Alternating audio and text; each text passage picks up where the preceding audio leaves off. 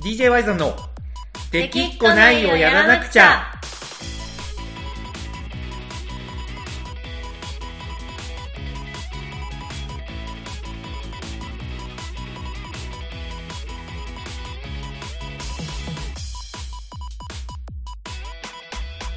はいこんばんはワイゾンですこなこですはいというわけでこの子さんやってきましたなんと今回ははい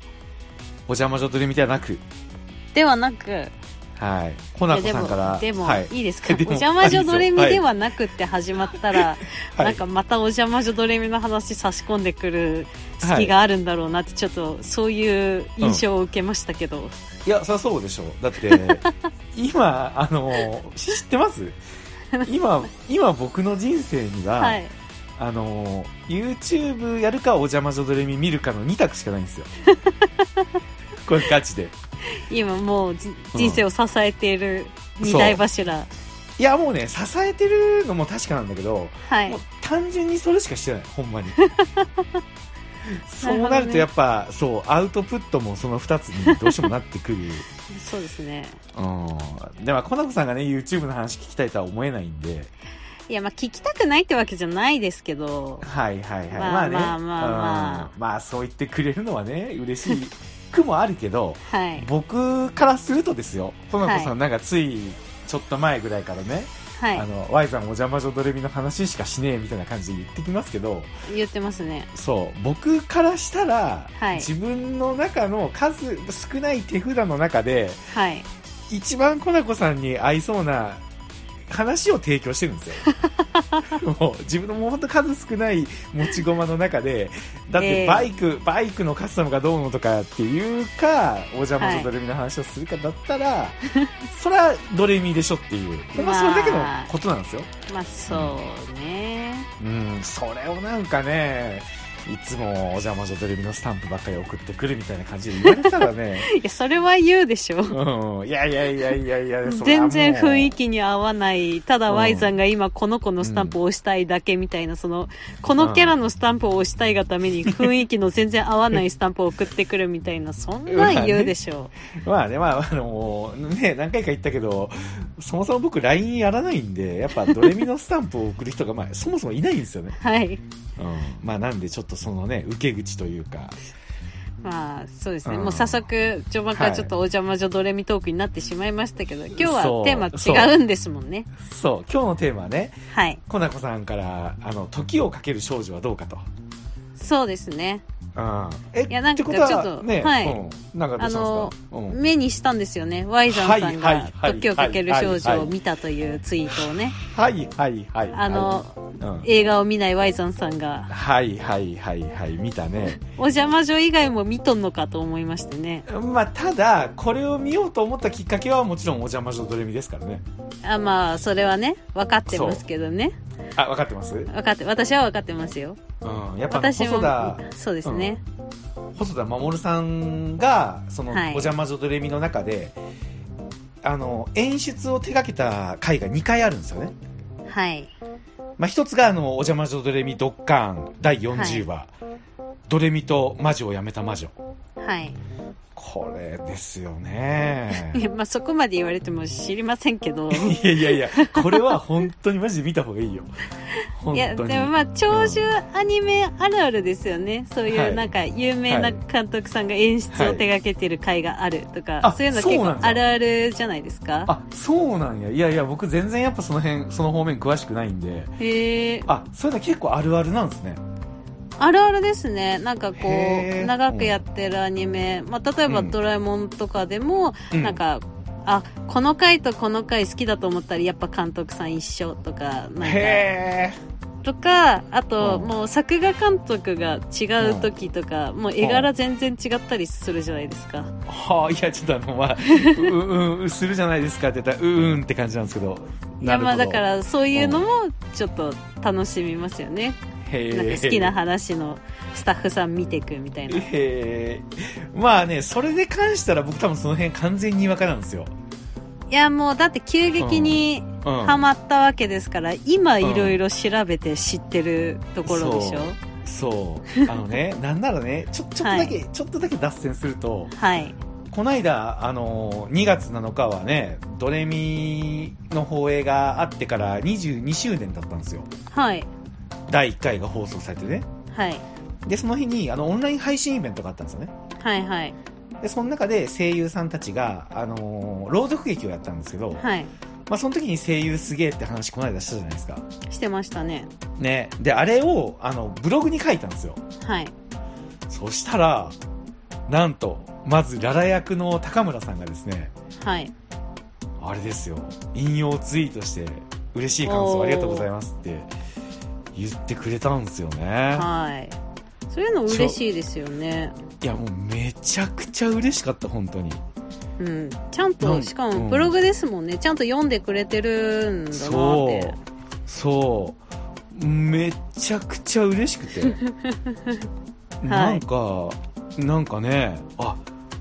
あ、届くんだなと思って。しみじみと。そう。で、寝て起きたら、はい。今度は、あの、マジョリカ役の長澤さんからね、はい。このリプが来てたんですよね。はい。ありがとうって、すごい感動しちゃう感想ありがとうってね。はい。うわ、マジョリカからリプ来たと思って。マジョリカからリプ来て、さらにですよ、はい。そしたら最後はね、あのー、音符ちゃん役のはい。シシドルミさんがいいねをね、はい。してくれたわけですよ。はい。すげえなと思って、なんかちょっと感動しちゃ って。すごいですね。うん、なんかもうあすごい当たり前、まあ、ブログにも書いたんですけど、はい。すごい当たり前の話ですけどアニメの、ね、キャラの声ってはい。やっぱちゃんとした今生きてる人がそれを作ってるんだなっていう のを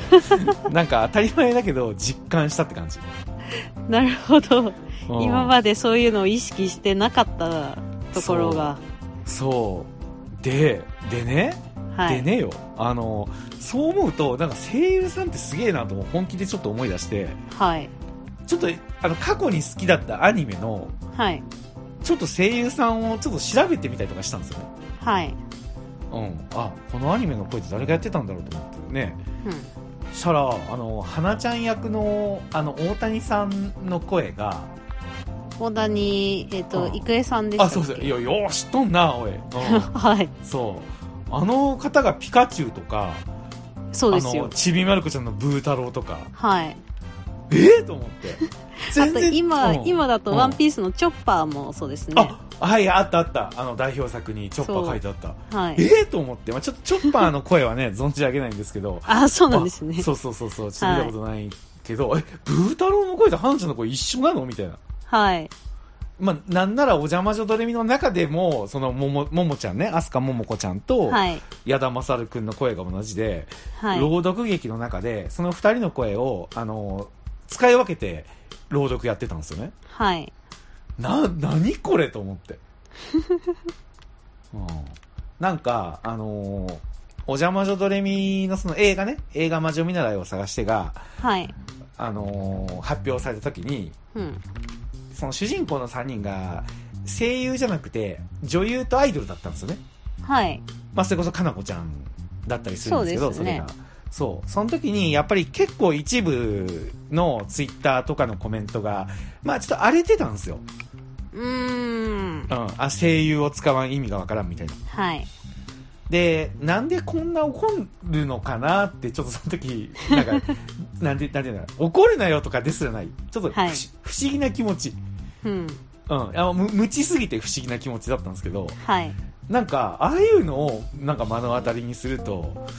まあ確かにこれが好きっていう人は怒るのも無理ないまああれよそのそもちろん作品を作るにはいろんな意図があるから僕ははいその声優以外が声を当てるっていう文化というかはい。なんかそういうのはあの別にああありかなと思うんですけどはい。ただ一方でなんかものすごいそのおこ怒る人のはい気持ちもちょちょっと分かったなと思って、あ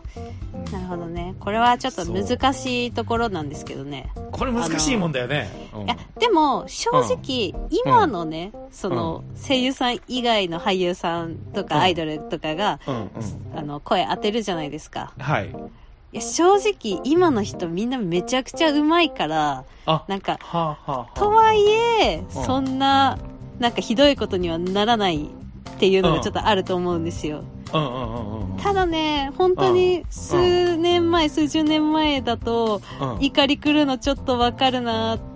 はレベルなんか特に好きな作品だと、かなんか声優さん使えばある程度こう作品のクオリティが担保されてるけどはいはいそうじゃなくてなんでそこでハイアイドル使うんみたいな、はいクオリティ下げてまで知名度上げようとするんみたいな,、なんかそういう風習がうんなんか俳優さんアイドルさんの実力がすごい上がってるのになんかまだある感じはしますけどね、あそういうことねなんかそう正直ねうん確かにこれはひどいっていうのは私も見たことがある、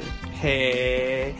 なんかね俺の記憶をそう言われて遡ってみるとはいあのー僕子供の頃赤ずきんちゃちゃ好きだったんですよあー懐かしいですねねえでそれこそリーヤ役が香取慎吾だったじゃないですかそうですねそうあれになんだろうすごいなんか周りのみんなが怒ってたのはなんかよく覚え てるいやーあれはね結構ね、最初、まあ、最初なのか最後までなのかわかんないですけど結構叩かれてましたね、結構叩かれとったよねあれ叩かれてましたねあれはなんかネットがないのになんか叩かれとるのがなん かわわかるぐらいいやなんかそ不評だったし、まあ、あのいちょっと正直違和感というか、ううんなんかちゃうよなみたいな感じは僕も思ってたんですよ、だかはいらそれを思い出したなんかああそういえばそうリーヤの声ってまあでもあれですよでもだからといってなんか腹が立つとかなかったんですうけど、んなんかなんかいいろんなことがなんかねちょっとこうこのあれがだから赤ずきんちゃちゃとかが僕は10歳とかそれぐらいの時だからはい、 30年越しのなん かああみたいなあーあの時のあれってあ、うん、まあ、そういうことみたいなねそうですねだからそうまあ今はねそんなクオリティが極端に下がるとかないと思いますし、まあだからその愛情が深い分特にうんお邪魔女ドレミだったら、あうのん主要メンバーのおかげでここまで人気作品になったのはいはいにはいはいはいなんで違うねんみたいなそれはちょっとわかりますけどねそういうことな、うんだからあの主要メンバーの声優陣は結構豪華ってことよね、いや豪華ですよそういうことやなはほいんまにいやーそういうことか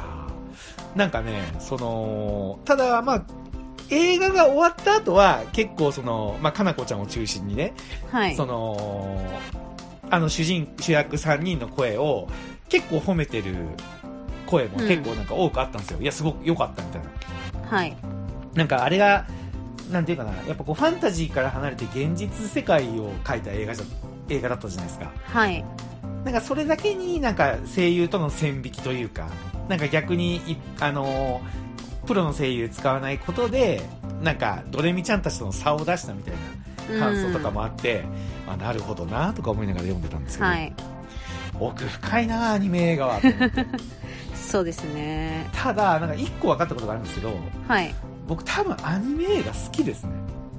ああなるほどうん。なんか、ちょっと確信に近いもんがある。はいあのね、面白い、正直。へえそれはうん。何どういうところが、まあ、ドラマとかだとそのワイザンさんはなんか声、はいあ声じゃなあい顔質が感症ねわからないからうん見ててわかんないみたいなのがあるじゃないですか、はい、でもなんか純粋なストーリーだけで言ったら、そのドラマとか映画も面白いことは面白いからアニメだと見やすいみたいな理由ですか、あーだた多分それで言ったら僕まず大前提としてはい僕が映画に対する情報量が圧倒的に少ないっていうのを多分まず認めるところからスタートしないといけないと思うんですよはいなんかたまたまその見たことがある映画が「なんかタイタニック」とかで、ああの時大学1年の時になんかすごい話題になってて行こうや絶対おもろいけみたいな感じで、あなはんいか友達にハードル上げられて無理やり連れてかれてみたらはい、うーんみたいな気持ちになっちゃったんですよね。 そのまあ、はいタイタニック好きな人がいたら本当申し訳ないんですけどこれも個人の感想ということで、はい、で僕がやっぱあの時に感じたのはなんかストーリーにすごく無理があってはいなんか、あのー映像を楽しむものなのかなってちょっとやっぱ思っちゃったんですよああなるほどそうなんか人物描写とかが深いというよりかは、うんなんかこういう船がなんか氷山にぶつかる迫力があるシーンをなんか映像で見るみたいなはいイメージがあってそのなんか刷り込みで例えば小説が映画になるみたいなのはをいその後何回か見に行ったんですよね、はい。そのまあ、映画行こうよとか当時付き合ってた彼女とかに言われて、はいまああんま気すまんけど例えばこのこれだったらあの原作見たことあるからいいよみたいな感じでうんうん。見に行ったりとかしてたらはい。まあやっぱ小説を映画にしたらなんかちょっとこうあれみたいな感じになっちゃったんですよねそれはね、んやっちゃいけないパターンなんですよ。あこれやっぱやったこれダメなパターンなんですね映画が嫌いになるパターンですね。ああじゃあまんまとこれパターンをじっとったわけで、陥ってます。そういや、もうそうじゃない人ももちろんいますけど、うんやっぱ私も小説が好きなんですよ、はい基本はは。いストーリー重視なんで。はいはい、小説読んでからん映画見ちゃうと、うん、あのセリフが削られてる。そうなのよこのシーンがないのに、このシーンに繋がらないじゃんとか、そうなんよそう、この心理描写がないみたいな、そういうのがそう全部気になっちゃうそうわってけでなするよ。と、はいなんかそうなんよもうまさにそれでってなるとえこれ映画にする意味ってなんかあるのってやっぱ思ってたんですよねはい。それが僕の多分映画の印象だったんですよ、いやー、逆なんですよね。うん、もう映画見てから、あ、面白いじゃん、みたいな感じで小説読むと、どっちも好きになれるんですよ。あ、あのシーンはこういう意味があったんだ、なるほとどか。なるほど映画には映画の良さが絶対あるんで、その、いいシーンでいい音楽が流れたりね。はいはいはいはいなんかそう、ねまあ、俳優さんの、まあ、演技が好きな人もいますし、はいなんかやっぱ小説はちょっと難しいなっていう人はこうなんとなくこう見てるだけでストーリー入ってくるのもいいっていうのもね、うんそれぞれいいところあるんですけど、まあ、ワイザンさんのは完全に映画嫌いになるパターンですそうなんねですよ。そうなんです。で、さはいらに、なんかそれでいくと、なんか思い込みだったと今となっては思うんですけど、はいまあ、やっぱ1時間とか2時間の尺で、はいなんか物語を描くのってちょっと不可能なことなんだなってどっかで思ってたんですよ。ああなるほどねそう。だからなんか映画ってちょっと受け付けないなっていう、まあそもそも人の顔を見てもわかんないから、はいなんかちょっと抵抗あるなってずっと思ってたんですけど、はいところが、なんか、あの、お邪魔女ドレミのカエル石の秘密とか、はいまあ、それこそ今回の「時をかける少女」とか見るとはいききっちりこう1時間半の中ではいものすごい物語を描いてるなっていうのをはい感じるんです感じるといううか、んもうもうもう見事だなとしか言いようがないというかはいっていう風になると思えば子供の頃見てた「ドラえもん」の大長編とか、はいまあ、数少ない見たことあるそのジブリの「千と千尋」とかあなんか見てるアニメ映画は結構やっぱ好きなんですよねどれも。ーあーなるほどそう、だから映画っていう全体で捉えちゃうと、なんか映画ってちょっと好きじゃないなって思ってて、なんか千と千尋とかが例外だと思ってたんですけど、はいなんかいや、これ、かもしかして俺アニメ映画好きなんかなみたいな。なるほどねそう、そもそもやっぱ物語は好きなんで、はいで、物語を1時間とかで描くのって無理なのかなと思ってたら、なんか見事なまでにそれをやってのけてるというか、はいそういうなんか今映画とのね、向き合い方みたいなるほどねうんまあまあまあまあ、そんな ね、オープニングトークがなんかもう20分近くになっちゃったけど、時をかける少女ですよ。うんはいはい。時をかける少女。これいきますかじゃあ今日ちょっとこの感想を。そうですね。まあ、うん私はね、まあ、Y さんさん、直近で見たみたいですけど、はい。私はこの作品好きなんで何回も見てますけど、あまあ、そうなんだ直近では見てないんで、そうですね、最後に見たのが、確か実家にいる時見たんで、2、3年前ですかね。へえ、あ、何回も見てるんですね。何回も見てます。これね、それで言ったら僕まだ1回しか見てないんで、はい。 しかも、ちょっとね、若干車に構えて見てたんですよ。どういうこといや、なんていうかな、あいの、や、所詮みたいな。いや、まあ所詮とかはちょっと、だからね、あの、言い過ぎ感あるんですけど、はい。あのーまあなんか、え始まってえ絵柄が、はい。 やっぱりまずドレミと全然違うじゃないですか。まあ、そうですね。そうそう、だから細田守るって聞いて、あの、ドレミと魔女を辞めた魔女と、はいあ。の、ずっとずっとフレンズみたいな感じのタッチなんかなと思ってみたら、はいあ。全然ちゃうやんってなんかまず思って、あそうそう、まあまあでも、これ見とったら、なんかね、ドレミちゃんの考察が深まるかもしれないしな、みたいな感 じで見てたんですよ。あ。はい。そしたらこれが面白くていや、面白いですよ。これ面白いね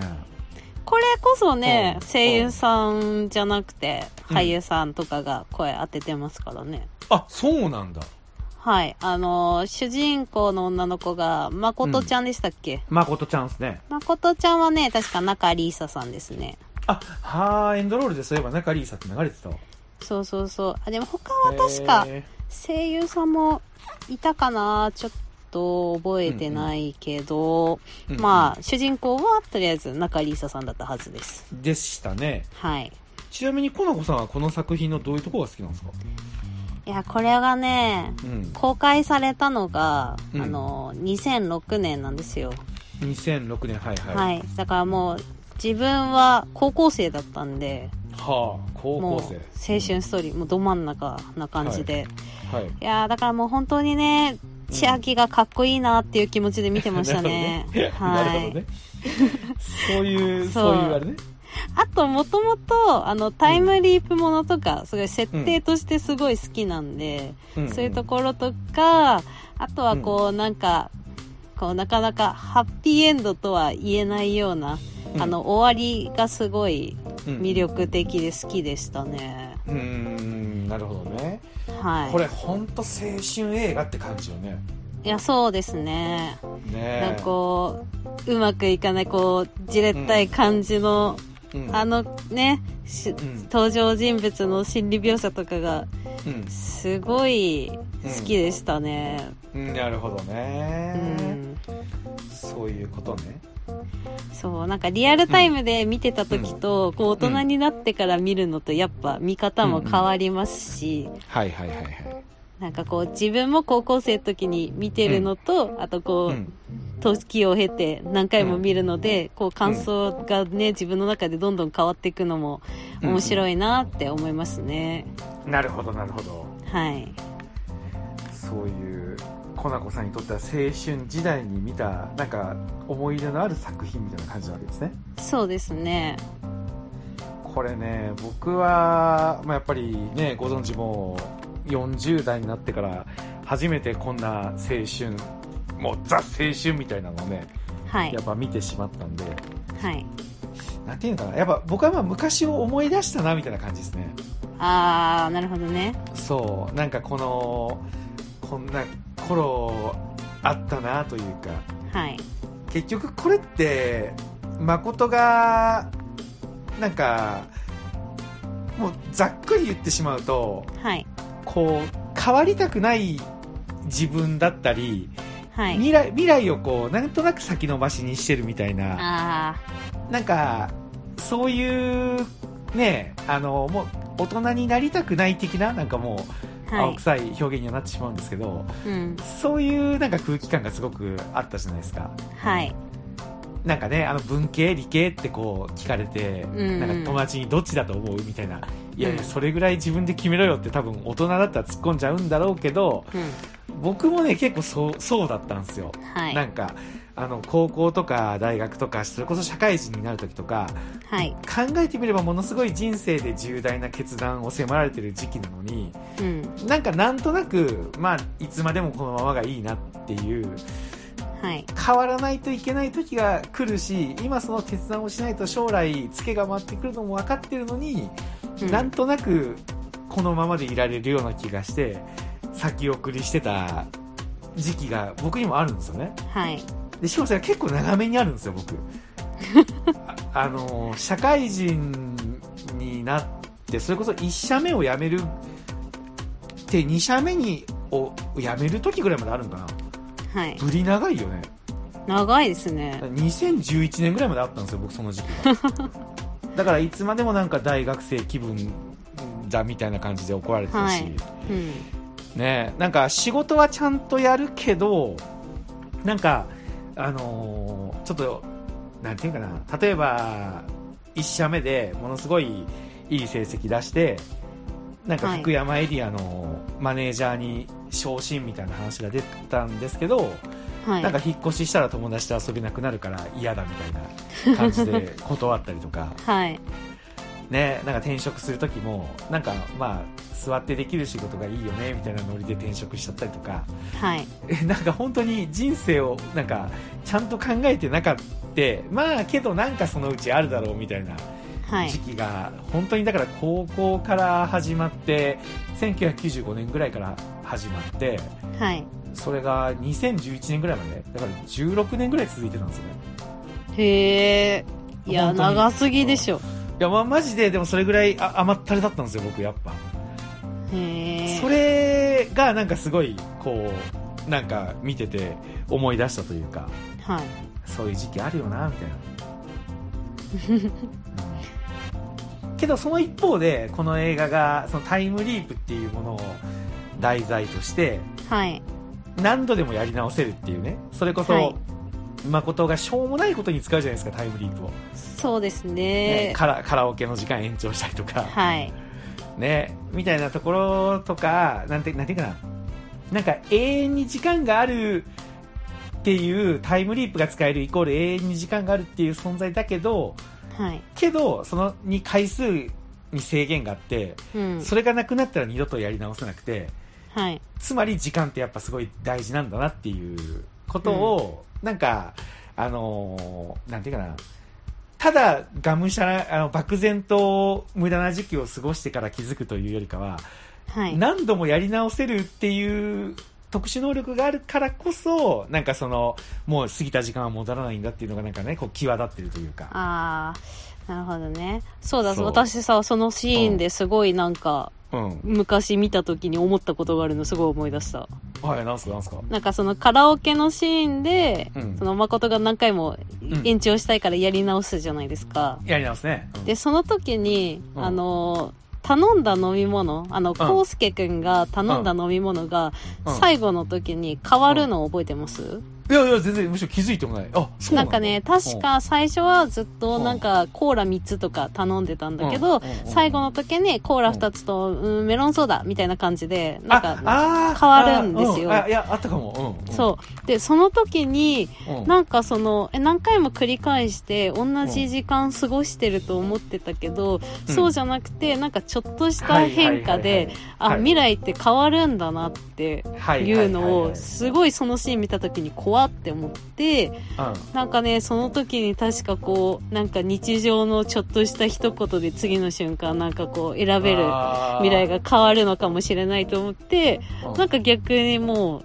いろいろ丁寧に考えるようになりましたね、私は。いやそこなんですようん。ただ何度もやり直せるけどちょっとずつ違うじゃないですかそそういう表現を用いて今が今この瞬間が大事っていうことをう。はい。多分テーマとして描いてるなっていうのをすごく感じたんですよね、まあバタフライエフェクトですよねいわゆうる、ん。はああいやほんまにねだからその辺も面白いなと思ったし、はい。まあ、さらにあの千秋に告白されるっていうちょっとなんか重要なエピソードとかもなかったことにしようとするじゃないですかはい。なんかそれはなんか就職とか大事な決断をまあとりあえずまあここでいっかみたいなノリで決めてなんか考えないようになんか自分の未来とか、これからの人生とか将来のことを考えないようにしてきた自分となんかはこいうカスカスなってというか、なるほど。あーなんかずっと大学生でいたかったんですよね僕うん長い間、うんなんかそういう期間のなんかモヤモヤとエネルギーみたいなはい。のを感じつつそして何よりね他にも語りたいこといっぱいあるんですけどちょっとやっぱはいどうしても触れておかないといけないのが、はい。あのー標識の演出ね標識。標識あの Y 字路ではい。誠と千秋と康介君がはい。ね、どっちに行くみたいな感じの、うんあそこで話してるシーンあそこに何回もね、戻って最後は誠が違う道に行ったりとかしてましたけどはい。あのやっぱ演出がまんまあのおドレミと魔女をやめた魔女のに使われてるんですよね、へえ。まあ、使われてるというかあっちが先なんですけどはい。なんかもう見れば見るほどこの「時をかける少女」のプロトタイプというか、原型は「お邪魔女ドレミ」のあの40話でへえ。あれがね、面白いのが、その、あれは三人、時をかける少女は3人だったから Y 字路だけど、はい。お邪魔女ドレミの方は、あの、5、五サロなんですよね。へえ。 5つに分かれてるんですよ。うん。でここがやっぱ面白くて、はい。 5つに分かれてるけどはい。お邪魔女ドレミドッカンのはい。その魔女見習いって、まあ、あのポップはあの除くとしてしてはい。 6人なんですよ、はい。でも道は5つしかないんですよはい。これが花ちゃんはあのもう次期女王候補っていうのがもう決まってるからはい。未来をやっぱ選べないんですよねへえだ。から花ちゃんにはその道すらなかったりとかするんですよへえ。っていうあの標識の演出が僕すごく好きなんですけどはい。でそこがまず重要なこ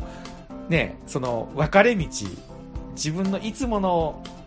いつもと同じ帰り道いつもの道を行けばいつもと変わらない日常が待ってるけど違う方向に行くと人生が変わっちゃうような何かが起きるみたいな感じのね、あの演出だと思うんですけどはい。そこがすごく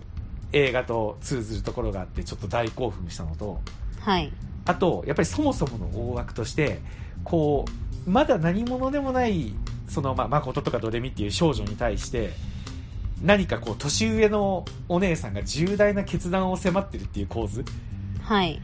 それとかね、ドレミと魔女とをやめた魔女に関しては、その、未来さんっていう魔女が出てくるんですけど、はい。その未来さんがドレミちゃんに、なんか私と一緒にベネチア来るみたいな感じの決断を迫るわけですよ。はい。でドレミちゃんはその夜その家族のこととか友達のこととかずっと変わらずにいられると思ってたけど、はい実。はこの時間って永遠じゃないのかなっていう葛藤があってはい。翌日その未来さんのところに行ってベネチアに行くっていう決断を告げに行こうとするけどその未来さんのところに着いた時に、もう未来さんはもうベネチアに一人で行ってるんですよねへ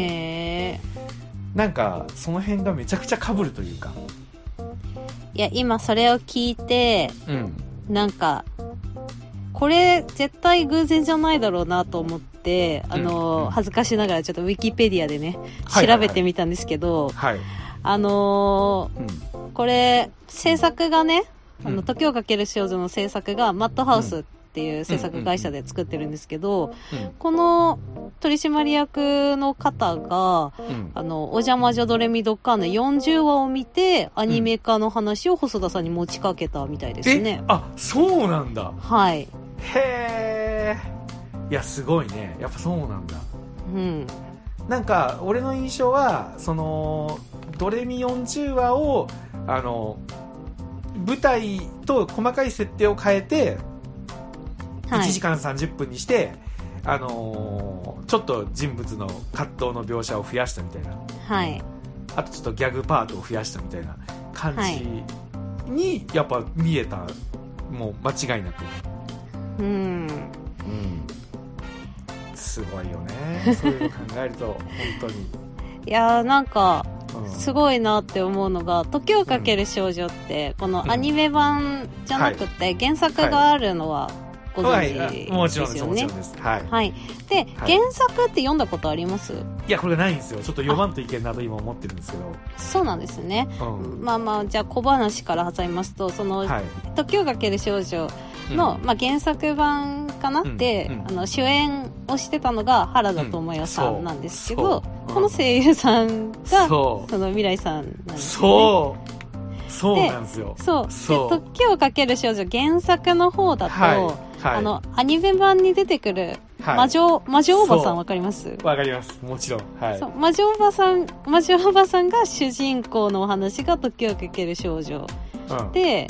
でなんかアニメ化するにあたって、うんなんでこの20年後の設定うんうんにしたのかなとかっていうのは知らなかったんですけど、うんはい。やっぱこれはねあのうん原作さん原作の面白さをより伝えるためにはうんなんか今風の主人公を出すべきだっていそうねうねうん細田さんの考えでうんこういう形になったそっていうことみたいなんでなんかいろいろ面白いですねなんか結構監督さんのうんなんか演出でここまでなんかタイトル同じで設定が同じ感じでも全然違う話になるんだなっていうのがいや、そこなん面ですよ白いなって思いましたね。そうだからあの吉山和子さんっていうのはあの初代「時をかける少女」で主人公を務めたそうやそうそ役う。名なんですよねそうそう。でやっぱ僕その辺のその声優つながりは、はいあのの OM さんがなんかあの Facebook にコメントしてたからあそうなんだと思って調べて実は知 なっるてほどて、ねなるほそどうそうだねからその予備知識はありで見てたんですよ、はいだからあこの吉山さんが出てきた時にあこの人があの未来さんの声優の原田知世さんが演じてた役なんだと思って見てたそう時そうにそうそう見た時にですよはいそのこの吉山さんが言うじゃないですかあの誠にあなたはなんか私とは違うじゃないみたいな、はいあれちょっとしびれましたね、あうん、なるほどだって同じ要はや役割としては同じパートになってるわけじゃないですか「時をかける少女」の主人公っていう、このあ時そうで代すのね「時をかける少女」は誠だけど、はそいの何十年前40年前なんですかね20年前あのじゃあ時代設定は20年あ後20の年前話なんで20年前ですねはいはいはい。で20年前の時をかける少女は吉山さんだったわけじゃないですか。はいそれが時代が変わった時に、なんかあなたはもう私とは違う。だから、それをなんか全主人公が言うのって、はいちょっと痺れましたね、僕は。ああ確かにうん本当にね。で、それが、あの、僕がお邪魔女ドレミのテーマは、一つは、はいあの、まあ、友情であり、愛情であり、コミュニケーション。そして、えっ、と、ドッカーンでは卒業なんですよね。うんドレミちゃんたちが成長してこう卒業していくっていう話が一つのテーマなんですけど、はいもう一つねやっぱシリーズ全体を通じて時間っていうテーマがあるなっていうのをすごく僕考えてたんですよ、うんそのそれこそドレミと魔女をやめた魔女の中でも時間っていうものに対する掘り下げがやっぱすごいんですよねはいそれをガラスっていうモチーフを使ってやるんですけどうんガラスってあれえっと個体じゃないんですよねはい知ってましたガラスガラスって固まってるように見えるじゃないですかはいけどあれものすごいあの人間の目から見たら止まってるけどはいものすごい時間をかけてガラスって動いてるらしいんですよねあへえそうだからあーもまあのすごい寒かったら、しこう伸縮したりするとは言いますけどあそうそうそうそうそうそいううそういうことそういうことだからうんうんガラスっていうのはものすごい硬い液体なんですよことはいはいはいでそのドレミと魔女をやめた魔女で出てくる未来さんは魔女だから、魔女っていうのはほぼ永遠に近い命を持ってるわけなんですよ、はいだからガラスが動いてるのを見ることができるんですよねへえそう人間の目から見たら止まってるガラスも魔女の私から見たら動いてるのが見れるとうんそうつまり魔女になったらそれをあなたも見ることになるよっていう迫り方をするんですよねはい永遠の時間を生きる中でその残酷さみたいなのを表現してるんですよへえよく日曜の8時半からの女児向けアニメでこんなことやったなと思うんですけど、ちょっと気が狂ったとしか思えないですよね。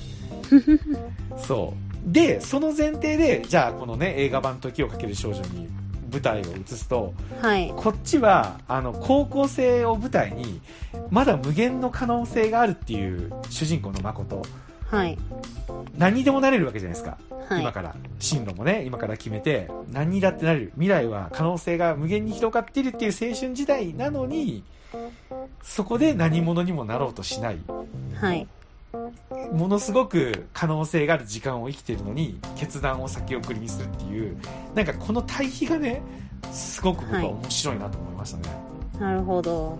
時間っていうものをいろんな角度から描いてうん、いろんなこう解釈をしながら進んでいくけど最終的にはやっぱり、あのーこの「時をかける少女」のキャッチコピーがあれですよね、はいあの待ってられない未来があるでしたよねはいそうだから未来を自分で掴みに行くわけじゃないですかうんそれが最後に、あのー千秋に言ってたあの全速力で会いに行くっていう時間っていうのはほんまに過ぎていくっていうものなのに逆にそれを追っかけていくっていうねはい終わり方をしてるところもなんかやっぱ時間と真っ向から向き合ってこう受け手側にじゃああなたはどんな時間の解釈しますかっていう風な作品になんかこの2つを通してみたら思えてへえ非常に面白かったです僕は、なるほどうんまあねそんなわけでちょっとまあまだ1回見ただけなのでちょっとディティールとか細かい部分はねなんはいかまだまだ言語化できないなというところもあるんですけど、 い、やーアニメ映画っていいなっていうのがゼタの感想ですねそうですね。まあ、ぜひ小説も読んでほしいですね。ちょっとこれ読まんといけんなと思うね。そうですね。またね、小説読んでからだと、あの、魔女おばさんの言葉がなかなか染みるんですよね。へえ。そういうことか。ちょっと小説読みます、これは。はい。 まあ、とりあえずサマーウォーズは買ったんで。あ、そうな んですね。そうそう。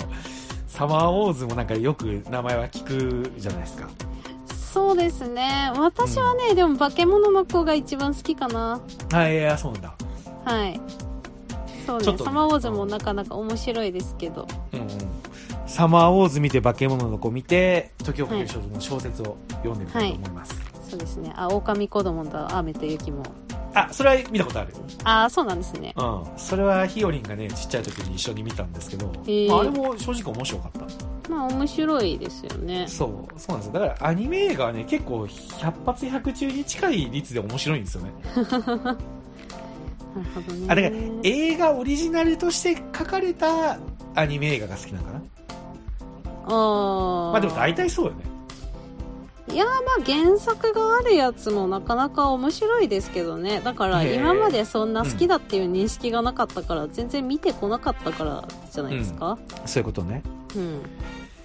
いやー、最後にね、ちょっと本当にね、まだまだ時をかける少女とそのお邪魔女とレミの考察って言った ら、まあ、実はまだまだね、あの、語れてないこといっぱいあるんですけど、はいまあ、尺が尺なんで今日はこの辺にしときたいんですけど、あれテーマはさ、うんあの、時をかける少女の感想ってはい、言ってたのにさ、はいあ。のいつの間に時をかける少女とお邪魔女ドレミの考察にすり替わったの今日はお邪魔女じゃいないテーマでって最初に言ってたはずなのにいやいや、まあでもね、やっぱりこの、時をかける少女の感想を言ったら、どうしてもね、そこに触れないわけにはいかない作りになってるんですよ。こればっかりは。もうこればっかりは。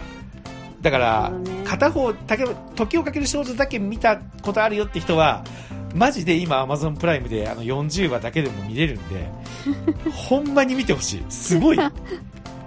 すごいです。二十何分とは思えない、ものすごい濃密な話になってます。そしてね、ね、最後にね、一応これだけは言っておきたいんですけど、はいまあ僕、本当に、去年魔女見習いを探してを見てから、はいまあアニメをね、全部見て、で、今回、その映画まで見てね、時をかける少女ね、すごくね、うわ、面白いなって思ってるんですけど、これもすべて、ももクロのおかげなんですよ、結局 は。ももクロ起点に始まってるわけですから。はいそう。だから、まあ結局ね、まあみんなでももクロ聴きましょう と。